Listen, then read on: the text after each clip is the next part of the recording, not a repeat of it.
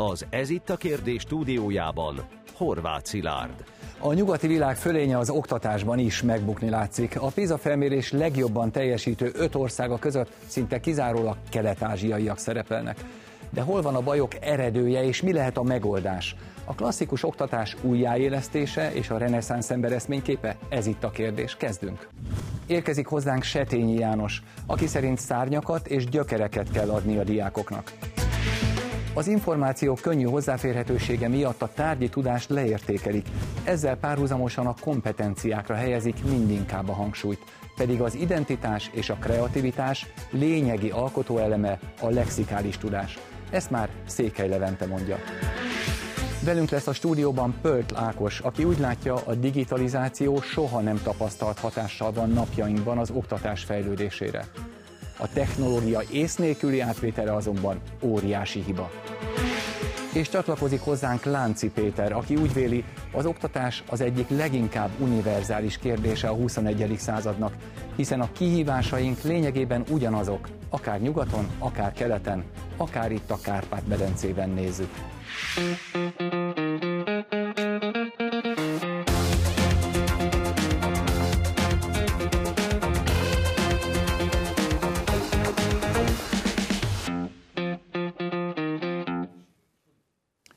Szeretettel köszöntöm nézőinket a képernyők előtt és vendégeinket itt a stúdióban.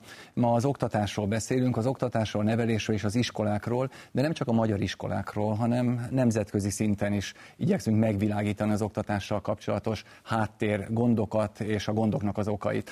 Mert hogy azt gondoltuk régen, hogy a politika megáll a tanterem ajtajában, de ez ma már nincs így. Erről beszélt legalábbis Bonnie Snyder, egykori amerikai pedagógus a Matthias Corvinus Kollégium kétnapos nemzetközi oktatási konferenciáján. A rendezvényen számos előadó hívta fel a figyelmet az osztálytermekbe beszivárgó ideológiák veszélyeire.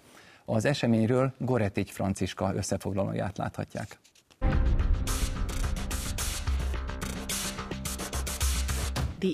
Azt hiszem a legnagyobb probléma az oktatás intézményének politikai térnyerése. Itt arra gondolok, hogy az iskolákat olyan mértékben átpolitizálják, hogy a diákok úgy érzik, muszáj egyetérteniük az iskolában preferált nézetekkel.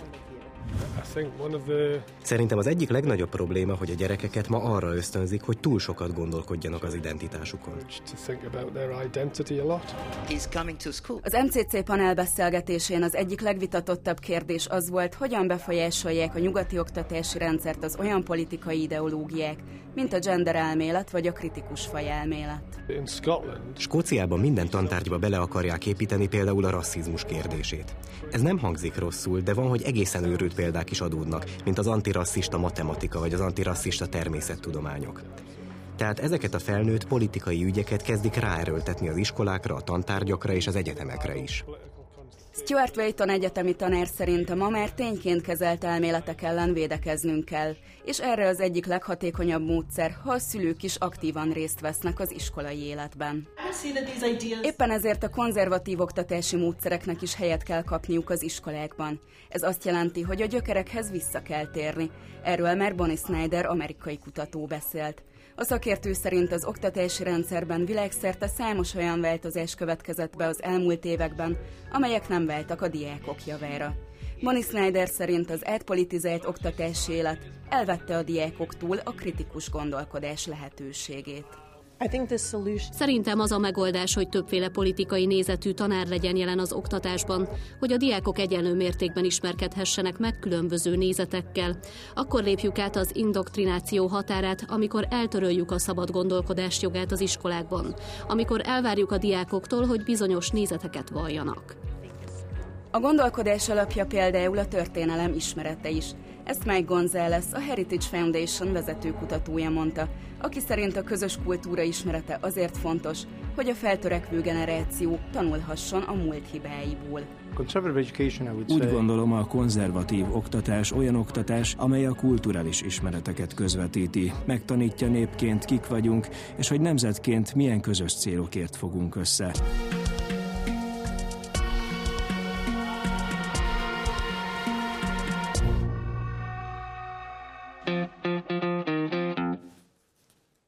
Itt az elmúlt percekben főként a politikai, politikai aktivizmusnak az osztálytermekbe való betüremkedését elemezték a szakértők, és erről szólt a tudósítás is. Az az első kérdésem a stúdióban ülőkhöz, hogy vajon a politikai aktivizmus bekerülés az osztálytermekbe, ez maga a probléma, vagy pedig a problémának egy ilyen, hát válságtünete, ha úgy tetszik? általános tanácstalanság van a tekintetben, hogy a nagyon megnyúlt közoktatási szakaszban 16-18 éves korig járnak kötelezően iskolába hatalmas tömegek, mivel töltsék ki ezt az időt, és hogyha a tudományokat és a kemény tudást kiüresítjük ebbe a ebben a rendszerben, akkor valami, valami lágy dologgal kell feltölteni, ezek ilyen projektmunkák, játszások és hasonlók, majd előbb-utóbb megjelenik a politikai ideológia. Snyder a könyvében és a beszédében is egy nagyon Bocsánat, fontos... a könyvét azt mutatom Igen. közben a, a nézőinknek. A Snyder egy nagyon érdekes dolgot említ, hogy eddig is voltak divathullámok az oktatásban, új matematika, szókép olvasás és hasonló ügyek, a tanulási stílusok követése, amelyek ilyen féltudományos, lágy ügyeket követtek. Ezek néha jönnek, néha elmúlnak, de ami most hatol be, ezeknek már nincs pedagógiai dimenziója, hanem ezek tisztán ideológiai és politikai ügyek, és ezért rendkívül aggályosak. De azt, azt mondhatjuk, hogy, hogy minden esetre ezek az ideológiai, politikai ügyek mégiscsak pedagógiai aspektusok mentén kerülnek be? Ugye itt azért mégiscsak volt egy változás az elmúlt években, az elmúlt évtizedekben az oktatásban. Ugye megjelent a kompetencia alapú oktatás. Nem lehet, hogy ennek már egy hozadéka az, ami most történik? De Jánoshoz csatlakozva, tehát ugye itt elhangzott az, hogy hogyha a tárgyi tudás, a lexikális ismeretek visszaszorulnak, mert kevésbé lesznek értékesek. Tehát nyilván a, az elektronikus felületeken, az interneten, most újabban ugye a mesterséges intelligencia megoldásokkal a lexikális ismeretek azok nagy részt kikerülnek a, az ember fejéből, de könnyen elérhetővé válnak, és akkor valóban ezt az időt valamivel ki kell tölteni. Na most abban az esetben, hogyha az iskola úgy szocializál, hogy az otthoni szocializációra ráépülve az értékek és a normák elsajátításában egy megerősítő szereppel, és adott esetben egy kiterjesztő szereppel él, akkor az, az a teljesen rendjén való. Amennyiben az iskolában a szocializáció ellentmond a családi szocializációnak, ott viszont hát komoly kérdések és problémák merülnek fel hogy ez mennyire új, voltak a történelemben példák erre, tehát amikor a gyerekek elmentek az iskolába, ott meghallgatták, hogy például mi történt, vagy mi nem történt fontos történelmi eseményekkor, vagy ki fontos és ki nem fontos költőíró, majd otthon azoknál a családoknál természetesen, ahol ennek megvolt a, a, a, a szellemi értelemben a, az alapanyaga, ott elmondták, hogy valójában mi az igazság. Ugye most, De, most akár Magyarországról is beszélhetünk, 1940-es évek második természetesen. 50-es évek, 60-as évek, 70-es évek, 80-as évek. Természetesen. szinte. Így van, viszont ugye ez Érdekes nem... Érdekes ezt a két időszakot így összevetni. Igen. Azért erre majd térjünk ki. Szóval csak annyit így befejezésül, hogy ez nem segíti azt, hogy mondjuk könnyen eligazodjon egy fiatal a, a, az élet kezdetén, és a társadalom számára egy, egy hasznos felnőtté váljon. Na de ugye könnyen eligazodjon. Itt most érintettük a kompetencia alapú oktatást, erről majd szeretnék még egy kicsit beszélni, hogy ez mennyire bizonyulhat tévútnak, de most említetted a, a, a világhálós felületeket, amelyeken minden információ könnyen megkapható. És ez ténylegesen így van, nagyon könnyen hozzá tudunk jutni, de olvasom a Helsinki Times-nak a cikkét, amelyik arról szól, hogy a finn diákok matematika tudása romlik, Azért, mert már nem értik a szöveget, mert hogy túlságosan hamar rájuk engedték ezt a digitális világot. Tehát ennek óriási veszélyei vannak. Hát igen, tehát hogy a természetes módon a digitalizáció óriási hatással van jelenleg az oktatásra és az intézményekre, de ha nagyon nagy hatással van az otthon létre, a családi életre is, tehát, tehát alapjaiban befolyásolja a gyerekeknek az információfogyasztását. És nem csak az iskola az a közeg, ahol már formálja ez az ő tudatukat, hanem adott esetben, amikor a szobájában mondjuk a világhálón influencerektől, meg különböző helyekről kap akár ideológiát, vagy bármi olyan kontrollálatlan dolgot, amire, amire mondjuk a szülőnek nincsen rálátása, befolyása. Tehát már ott indul ez a történet, és, és én azt gondolom, hogy, és azt látjuk egyébként, hogy a digitalizációt a megfelelő módon kell kezelni, foglalkozni kell vele, otthon is kell vele foglalkozni, az iskolában is kell vele foglalkozni, mert hogyha szabadon van engedve, és nincsenek szabályokhoz kötve, és a család nem foglalkozik vele, akkor nagyon-nagyon rossz irányba el tudja vinni azt a gyereket, aki még egy kifejletlen idegrendszerrel rendelkezik, és sokkal sérülékenyebb bármifajta ideológia, vagy bármifajta olyan, ö, olyan dolgok irányába, amiket látott és hallott. Tehát, hogy ezért, ezért nagyon fontos például a családnak a, a szerepe ebben a dologban, hogy az oktatás az már otthon indul, a nevelés és az értékrend és a kultúra, tehát hogy onnan kell indítani ezt a dolgot, és onnan tovább vinni az iskolába. De ugye Levent az előbb arról beszélt, hogy a szocializáció a családban nagyon fontos, és te is erről beszéltél. Most, na most ez azért elég érdekes, mert abban a pillanatban, hogyha a gyerekek elmerülnek a világhálón, akkor ott az otthoni szocializáció az én tapasztalataim szerint és a baráti családok tapasztalatai szerint hát legalábbis sérül, vagy éppen szinte teljesen megsemmisül. Tehát ott már valami egészen világlopó, egészen más világ lopódzik be a családi otthonokba. Ezt mondta egy, egy, egy neves FBI szakértő Amerikában, aki ezzel a területtel foglalkozik, ő azt mondta egy nyilatkozatában, hogy már nem azon aggódik, hogy este 8 órakor a szülő leengedi a gyereket a parkba, hanem azon aggódik, hogy amikor egyedül ül a gép előtt, akkor ki mit mond neki, mivel tömik a fejét adott esetben, milyen, mi, mi, miket hallott, miket látott, és, és ez milyen hatással van a gondolkodására és a látásmódjára. Most Péter azt mondod, hogy, hogy, hogy a világon mindenhol ugyanazokkal a problémákkal szembesülnek a nevelők és az iskolák, hogy ez univerzális probléma. Tényleg, ami a világhálót illeti, biztos, hogy az lehet meg a, a technika és így tovább. De azért mégiscsak nézzük a PISA eredményeket, és ott például azt látjuk, hogy a távol-keleti iskolások, azok jobb eredményeket érnek el. És én múltkor néztem egy ilyen háttér tanulmányt arról, hogy miért érhetnek el jobb eredményt, és ott azt írják, hogy, hogy a 80-90 százalékát az időnek ott tanítással és tanulással tudják történni, mert fegyelmezettebbek. Tehát kevesebb időt költenek el az iskolában olyan dolgokra, mint például a fegyelmezés, vagy éppen a világháló dolgainak a megbeszélése. Szóval univerzálisak-e valóban ezek a problémák?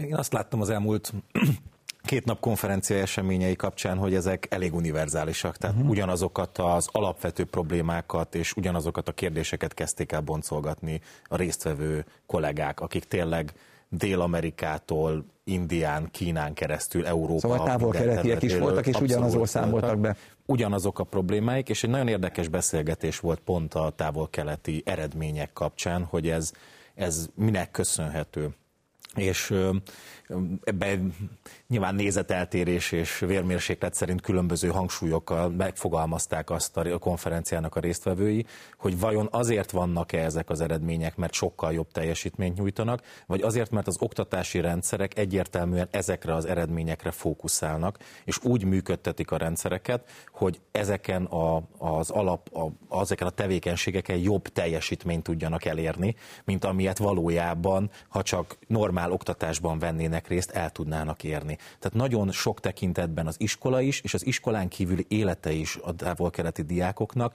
a tesztek, a teszteredmények a vizsgák köré ö, ö, csoportosul. És az a fegyelem, amit említettem, az nem kapott ö, itt szerepet, tehát azt nem említették az okok között. Az, az egy pozitív oldalon szerepelt nagyon sok tekintetben, de inkább úgy fogalmazódott meg, hogy az látszik még, hogy a, a távol-keleti társadalmakban a szülő és az iskola sokkal inkább szövetségesnek számít a gyereknevelése kapcsán, mint, a, mint amit egyébként Nyugat-Európában, vagy akár Dél-Amerikában is lehet tapasztalni a mindennapokban. És azt hiszem, hogy ez egy kulcskérdés, kulcskérdésé vált a konferencia beszélgetései kapcsán, hogy a családnak mi a szerepe az, iskolá, az iskolával párhuzamosan. És nagyon sokszor a szülők a nevelést egy az egyben a, a, az iskolára szeretnék hárítani. Holott a, a családban is megvannak mint politikai, társadalmi, kulturális minták átadásának a helyei, és ugyanennek természetesen az iskolában is megvan, és ez a kettő egymás nélkül nem tud működni.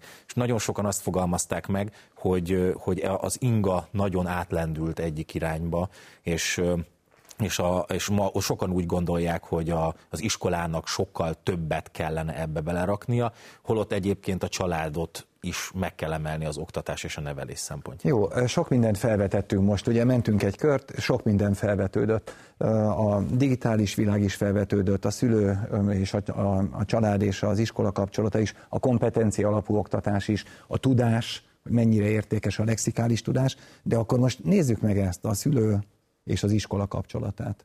Mert hogy, hogy valóban elég sok szülő van, aki azt gondolja, hogy a gyerekét beadta az iskolába, és az iskola majd meg, megoldja a szocializációt. És ahogy elnézem, az iskolák törekszenek is rá egyébként, hogy minél többet megoldjanak, mert azt tapasztalják, hogy a szülők egyre kevesebbet oldanak meg, rossz esetben. Rosszul látom, vagy így van ez? Van, ez egy világtendencia? A világon mindenhol ezzel szembesülnek? Uh, igen, ezzel párhuzamosan egy iparág kezd kiépülni a gyerekeknek a pszichometrikus mérésére, tehát repkednek az esenik, ADHD-k, a diszlexiák, a diszkalkuláció és hasonló ügyek, és az emberek kapkodják a fejüket, mert korábban is nagyon nehéz ügy volt ez a tanulás a gyerekeknek, de nem volt ez a címkézés. Most már bizonyos tankerületekben, mondjuk egy magyar példa, a gyerekeknek a 60-70 százaléka kap címkét. A, ami érdekes, hogy ebben a diskurzusban nem vetődik fel az, hogy ha valaki nehézséggel küzdik, akkor nagyon kemény gyakorlással ezt leküzdje. Hanem ehelyett, ez egy nyugati jelenség, szakemberhez küldik a gyereket, tehát hospitalizálják, problémással nyilvánítják, ebben a mátrixban a gyerek és a szülő egy passzív cselekvő, aki a logopédustól, az iskolapszichológustól, a nevelési tanácsadótól, az ifjúságvédelmistől és hasonlóktól, tehát a közszférának e, e, ettől a hadseregétől várja, hogy a gyerek jobban olvasson vagy számoljon.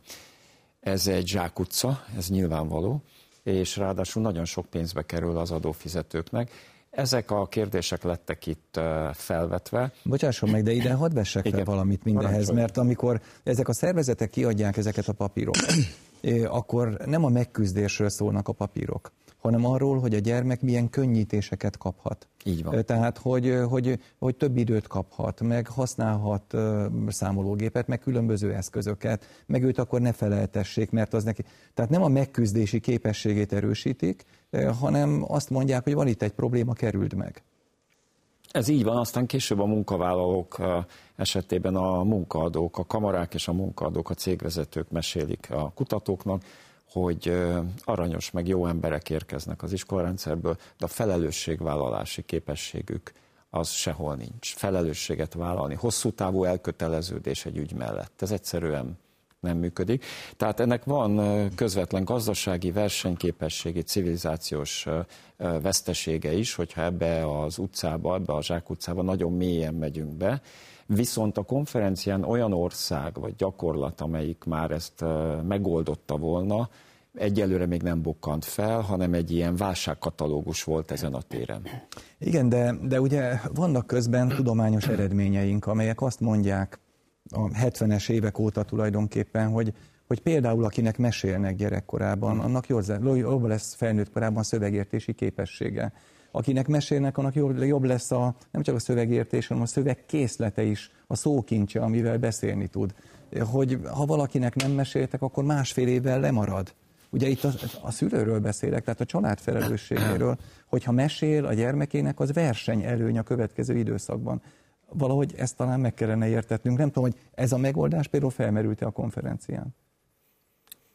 Az Ákos vezetett egy igen, ilyen panelt. ezt akartam mondani, igen, hogy az én panelemben pont a családról szólt ez a panel, és volt egy nagyon neves szakértő, Anthony O'Hear, aki, aki több kormányzaton tanácsadóként, oktatási tanácsadóként szerepelt, és ő például nagyon erőteljesen pont erről beszélt, hogy hogy hullott szét ez a kapocs, tehát hogy, hogy, hogy vált el az oktatás és a család, és mennyire nincsen beleszólása, és mennyire szinte így, így egy, egy fal húzódott fel a kettő közé, és hogy, és hogy az okta, a pedagógusok azt gondolják, hogy azt visznek be is úgy, ahogy ők szeretnék, és a szülőnek nincs ráhatása, és a szülők mennyire tényleg átadják ezt, a, ezt az egész történetet, és hogy ugye itt a, a Jánoshoz is csatlakozó, ugye ezek a túlóvó szülők, ugye ez a, a, a túlóvó szülő, aki a gyereknek ugye pont a megküzdési stratégiának a kialakulását veszi el, azáltal, hogy ugye mindenben, mindenben meg van védve, és, és mindentől megóvja. Tehát, hogy alapvetően itt, a, itt amikor a digitalizáció például egy, egy nagyon erőteljesen ezt a vonalat is előhozta, hogy a nevelés nagyon megváltozott, tehát a,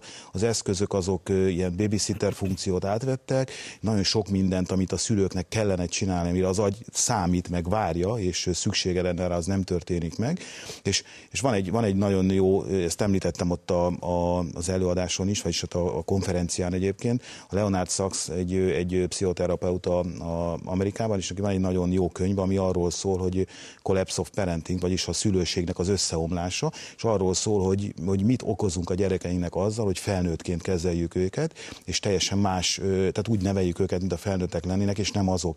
És nem, nem segítünk nekik, nem neveljük, nem, nem mondjuk útmutatást adunk nekik, hanem megkérjük dolgokra, átruházzuk rájuk a döntést túl korán, és egyszerűen nem alakulnak ki azok a megküzdési stratégiák, azok a, azok a, azok a, a gyerekeknél, azok a rendkívül fontos dolgok, amiket a családban meg kellene történni, és akkor ezt utána tovább viszik az oktatási rendszerbe. Igen, ettől a prof... igen, parancsolj. Csak az Ákosék paneljében volt, és azt szerintem nagyon érdekes szempont volt szintén, hogy hogy, hogy a, a szülőknek a, a felhatalmazása ezzel a sok szakértővel, uh-huh. elemzéssel, mindennel, amit János is említett itt az előbb, hogy ezzel egy ilyen magabizonytalanságot kelt. Holott, ha elég jó szülőkként funkcionálni tudnak egy családban, és elég sok mindent elmondanak, vagy elég sok nevelési keretet tudnak nyújtani a gyerekek számára, az bőven elegendő. És mindig lehet jobban csinálni, mindig lehetne máshogy csinálni, de ha már jó, az bőségesen elegendő ahhoz, hogy egy társadalom egészségesen tudjon felnőni. Ez annyira fontos ez a momentum, hogy ma a hosszú távú oktatási teljesítmények szempontjából az a gyerek, aki egy elég jó kétszülős családban fel tud nőni, konszolid, nem, nem kiemelkedően jó, de konszolidált anyagi kör, körülmények között, tehát viszonylagos létbiztonságban, annak drámaian jobbak az esélye a sikerre. Tehát ma már nem annyira a klasszikus egyenlőtlenségi problémák dominálják az oktatási rendszert, hanem például ez a történet, hogy kikkel lakik otthon, és azok hogy nevelik őt. Ez egy, ez egy meghatározó ügy. Ennek a tudatosítása, hogy az épp család és a nevelt gyermek az a sikernek az egyik központi eleme, ez még elmaradt. Az egyik PISA háttértesztben mérik a családoknak az iskoláztatással való kapcsolatát, attitűdjét, és a Kelet-Ázsia az egyetlen kivétel, ott társadalmi státusztól és anyagi helyzettől függetlenül mindenki pozitívan ítéli meg a tanulás és az oktatás, az iskoláztatás ügyét. Minden más fejlett országban, a nyugaton, mi a nyugat része vagyunk, ez teljesen társadalmi rétegektől függ, az alsóbb rétegek nem szeretik az iskolarendszert és a tanulást. Kivétel ez a konfuciánus övezet ilyen értelemben.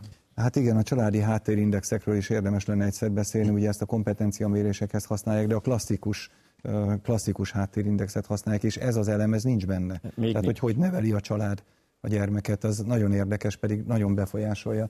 Na most ugye itt a pszichológiai immunrendszerről is beszél, ha jól értem, ugye? Tehát itt a pszichológiai immunrendszerről van szó. Ha jó a pszichológiai immunrendszer, akkor jobban megküzdési képessége a gyermeknek. A, a, a gyerekekkel kapcsolatos kutatásban egy fordulat történt az utóbbi tíz évben, ez a reziliencia, hogy most ki tudtam ejteni, ez a, ez a lelki ellenálló képesség, ez, ez most a legdivatosabb téma, és vagy gridnek is mondják, tehát mondjuk magyarul azt mondanák, hogy gerinces gyerekek, gerinces fiatalok, tartásuk van, és a nagy kérdés, amit most mindenki vizsgál, meg amiről vitatkozik, hogy hogy mi legyen ezzel. Egy időben a finn oktatási minisztérium annyira kétségbe volt esve emiatt, hogy a hadsereget kontaktálták, és kértek ilyen tiszteket, hogy néha tartsanak előadásokat a tanároknak erről, hogy hogy lehet egy kicsit összébrázni a gyerekeknek ezt a reziliens képességét. De az imént említettél egy professzort, Anthony Anir. Ohir. Ohir, Ohir professzor. Igen. És én olvastam tőle egy, egy olyan, olyan mondatot, hogy, hogy a család a legerősebb intézmény, amely a totalitárius diktatúrák és a totalitárius társadalmi elképzelések útjában áll, meg az összes deviancia útjába is. Na most akkor az a kérdés viszont, hogy hogy lehet ezeket a családokat passzívból aktívvá tenni a lehető legteljesebb mértékben, hát ha lehet száz százalékban egy társadalomban. Uh-huh. Hát ez egy központi kérdés, hogy hogyan lehet.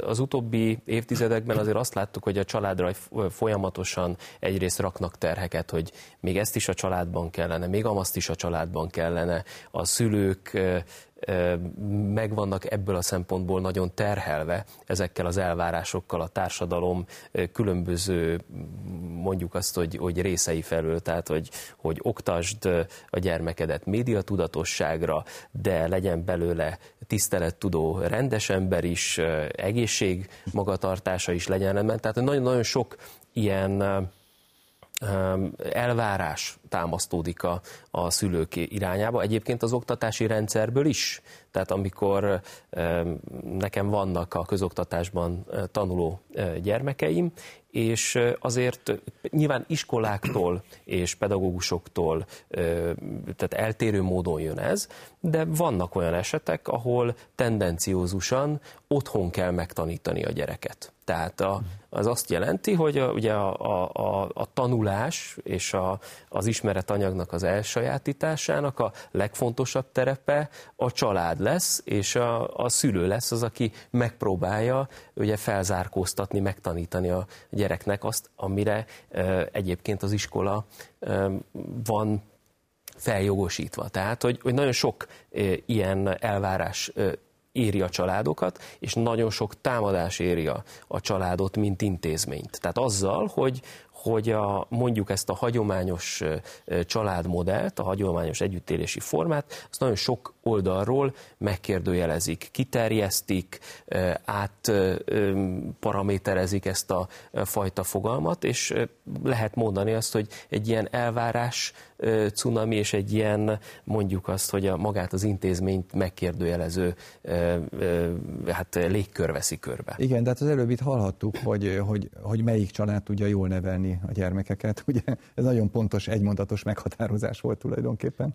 Igen, de ez az elég jó, ez, ez a kult szó. Ha játékboltba bemegy az ember, akkor játékot már alig lehet kapni. Minden játékra rá van írva, hogy fejlesztő játék.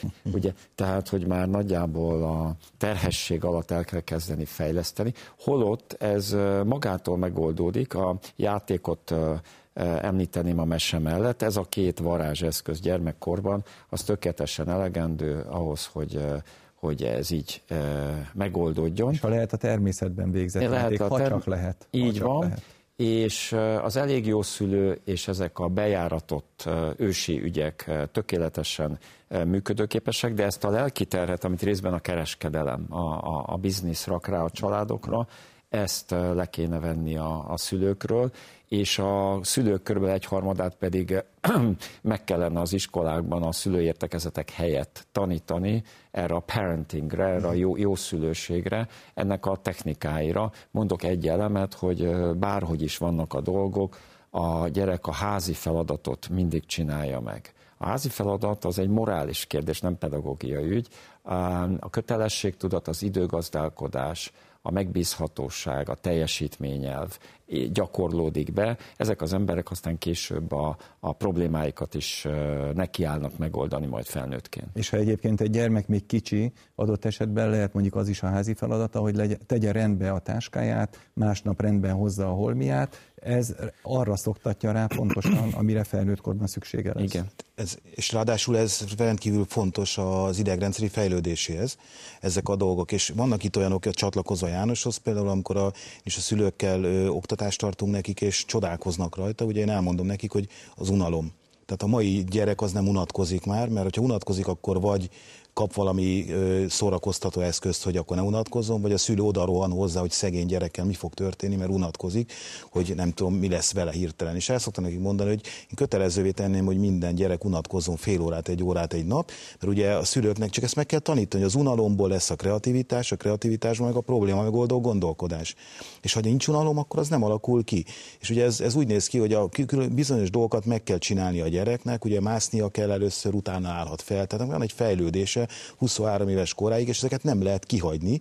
És, és, ugye, és ez a probléma például a szülőknél, hogy nem tudnak mit kezdeni, ezt látom még csatlakozva hozzá, hogy a, a digitalizáció rájuk zúdult, és nem igazodnak ki benne, nem tudják, mindent hallanak, ezt is hallják, azt is hallják, nem tudnak eligazodni benne, és nincsen egy iránytűjük az egészben, és folyamatosan kérdésekkel jönnek, hogy ezt hogy csináljuk. Az iskolából megint mást hallanak, van onnan ezt hallják, azt hallják, az egyik iskolában így csinálják, a másikban úgy csinálják. Tehát, hogy, Minden hogy, pedagógus is másképp csinálja. Persze, tehát hogy, hogy, hogy igazából ez ugye még ezt, ezt, ezt, ezt, most próbáljuk így rendbe rakni, főleg ugye a Covid hatására az egész így hirtelen ráömlött minden, ahogy így van, a digitalizáció, és ez nagyon nagy mértékben befolyásolja a mai modern családot, és nem a technológiának, ugye a, a technológia egy nagyon jó dolog, és azt ki, ha kell használnunk, de jelenleg ugye ennek keressük az útját, hogy hogyan meg miként, és ebben az útkeresésben egyébként ott az, az, azzal ütközik össze, hogy a gyereknek meg közben fejlődnie kell. A gyereknek közben fel kell nőnie, és ahhoz kellenek a természetben eltöltött idő, a sport, a zene, egy csomó minden, a személyes beszélgetések, a viták, a szemkontaktus,